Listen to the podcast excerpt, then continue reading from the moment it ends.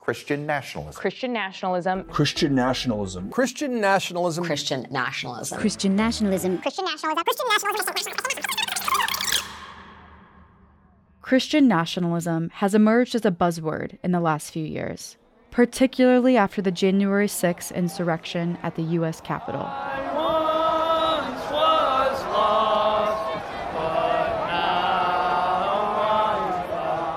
There, you hear the crowd outside of the Capitol while it was being breached, singing Amazing Grace. And as you can imagine, January 6th just made my religion radar go wild. A huge amount of religious imagery accompanied the mob that invaded the Capitol that day. You could see it in flags proclaiming, "Jesus is my savior, Trump is my president," and in the patches worn on tactical gear, citing biblical verses about wearing the armor of God. You could also hear it in hymns sung by rioters and prayers shouted into megaphones that day. The mood for many, as they described themselves after the event, was something like a religious revival. Amen. Amen. Amen. But Christian nationalism is a term that's poorly understood by much of the American public, and so is its role in society and politics. They have no interest in trying to create a culture, an American culture, in which people live together with differences. They have a kind of fundamentalist attitude, and it comes from the fact that they believe God is speaking directly to them, that America was and is a Christian nation, and one religion, one culture should be privileged over all others. From Carnegie Knight News 21, I'm Francesca D'Annunzio. And I'm Henry Larson. This is America After Roe, a series exploring the forces that led to the reversal of Roe v. Wade and the ongoing battle to reshape America in ways that go far beyond abortion. Part 3, Christian Nationalism in America.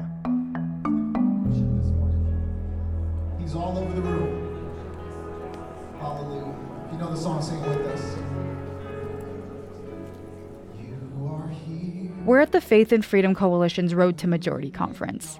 Held over the summer, it's an annual gathering of conservative Christians. They discuss policy priorities and hear from candidates, including some of the Republican frontrunners for president. But as president of the United States, I will lead the effort to extinguish the fire of cultural Marxism once and for all. That's Florida Governor Ron DeSantis. We will restore sanity to this nation. We will return normalcy to our communities. This is a time to stand for truth. This is a time to proudly put on the full armor of God. Former President Donald Trump also addressed the group. You and I have been fighting side by side to rescue our country from evil and from the sinister forces who hate it. I believe they hate it. And I believe they actually want to destroy it. Together, we're warriors in a righteous crusade to stop the arsonists, the atheists, globalists, and the Marxists. And that's what they are. And we will restore our republic as one nation under God, with liberty and justice for all. While he spoke, viewers watching a live stream of the speech shared comments like, "Trump will fight spiritual warfare for us." It's this type of rhetoric that is becoming more and more common in mainstream politics. Here's Matthew Taylor, a religious scholar at the Institute for Islamic, Christian, and Jewish Studies, based in Baltimore. Broader Republican politics are very hard to separate these days from the agenda of Christian nationalism and Christian supremacy. Those ideas have so permeated right-wing politics and right-wing Christian politics in America that they're just ubiquitous now. And the things that were on the margin, the things that were fringe 20 years ago have now become part of the carpet. Christian nationalism is based on the idea that America was founded as a Judeo-Christian nation, and that Christianity should therefore have dominion over every aspect of public and political life. John Fia is a professor of U.S. history at Messiah College, a Christian academic institution in Pennsylvania. He says Christian nationalism is about power and about privileging a particular view of Christianity at the expense of other beliefs. I see a Christian nationalist as somebody who has an aggressive sense of wanting to take over institutions. They're anti-pluralists. They want control. Taylor, the religious scholar, put it this way. Christian nationalism is this big, vague, sentimental coalition of people who feel that the United States was this special Christian nation or had a unique Christian identity that has somehow been usurped. You can trace its rise back to the 1960s and 70s, when the civil rights movement and other political action led to liberal policies on immigration, abortion, and more. That coincided with restrictions on things like school prayer. And there's a lot of people in America who feel that all that cultural change, all that shift, all the growth in LGBTQ rights, all the increasing religious diversity, all the increasing secularization has somehow diluted something that was pure and good in America in the past. That's what I would call Christian nationalism. Those here for gay marriage say that's it, the issue's settled. But those on the other side say what the court's done here is ignite a new Roe v. Wade. And years of war over this issue are still ahead. That's Paul Strand of the Christian Broadcasting Network, reporting from the steps of the U.S. Supreme Court in June 2015 after the court legalized marriage equality. Many conservative Christians saw the ruling as a direct attack on their faith, and some experts say it was a turning point for Christian nationalism. Around that time, a South Carolina preacher named Dutch Sheets started a prayer movement. He called it an appeal to heaven, and he began traveling the country, calling on Christians to pray for America to return to its roots. News 21 requested an interview with Sheets, but a representative from his ministry said in an email that he does not do interviews. Here's Sheets, nevertheless, talking to the Christian Broadcasting Network back in 2015. And I don't care what they say about the unborn. I don't care what they say about marriage. It ain't over till God says it's over. It's not settled law. He says it's settled law. We're going to change these things. Fast forward to the 2020 presidential election. Sheets joined other far-right religious leaders in speaking out around the idea that Trump's loss was fraudulent and that Americans needed to come together to fight back under the banner of God. But thank you, Lord, for the citizens who have raised an outcry.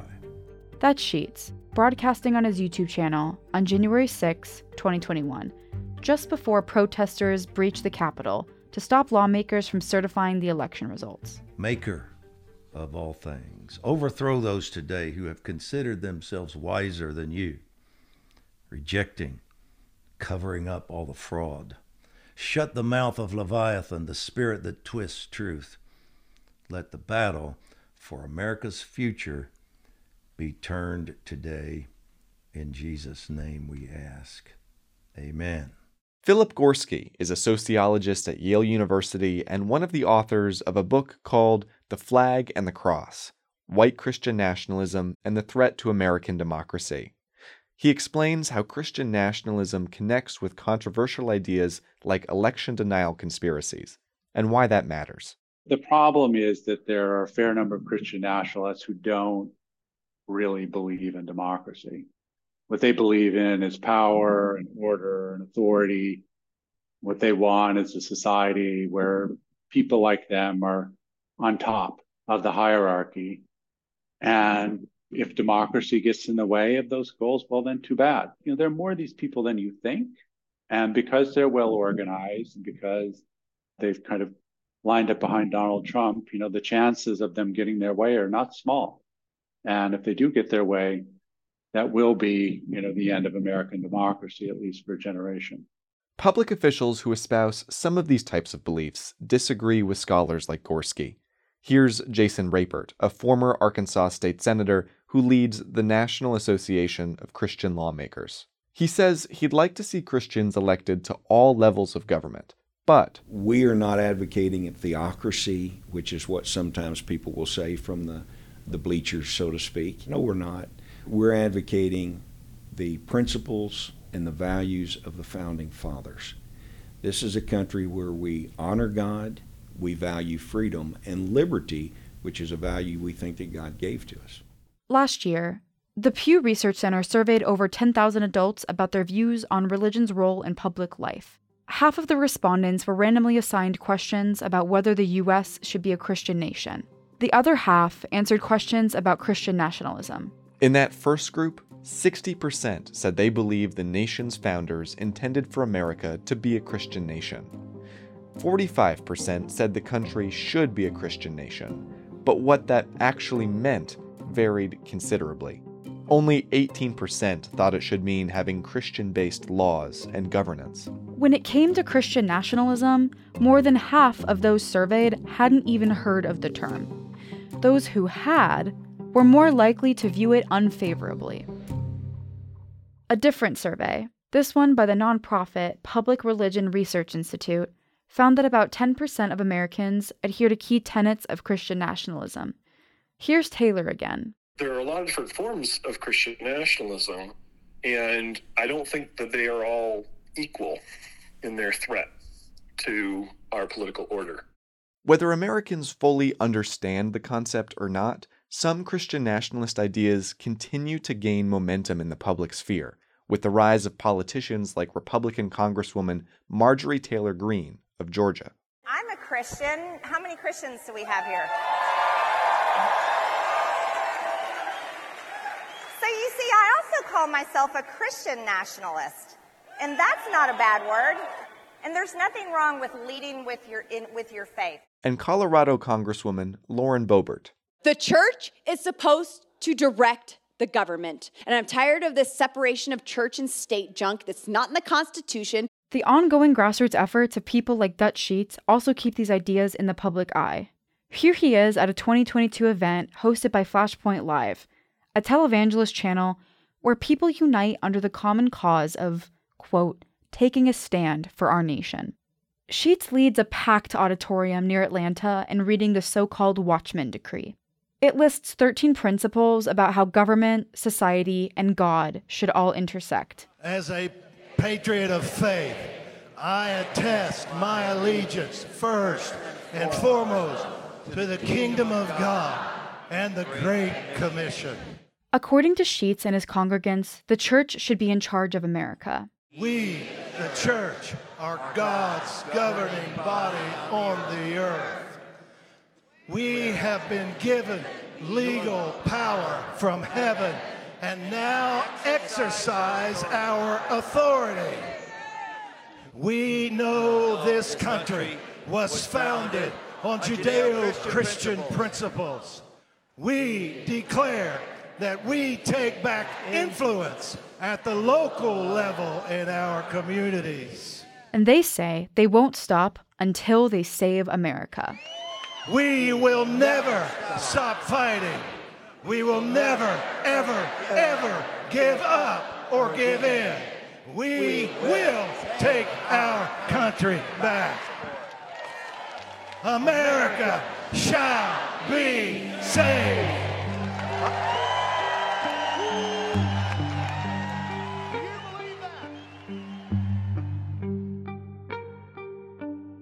America After Roe is a production of the Carnegie Knight News 21 program at the Walter Cronkite School of Journalism and Mass Communication. This episode was written and produced by me, Francesca D'Annunzio, and Henry Larson. Our editor is Regina Revozova, and the executive editor of News 21 is Pauline Ariaga. Music is by Blue Dot Sessions. Find out more about America's reckoning with abortion at americaafterroe.news21.com.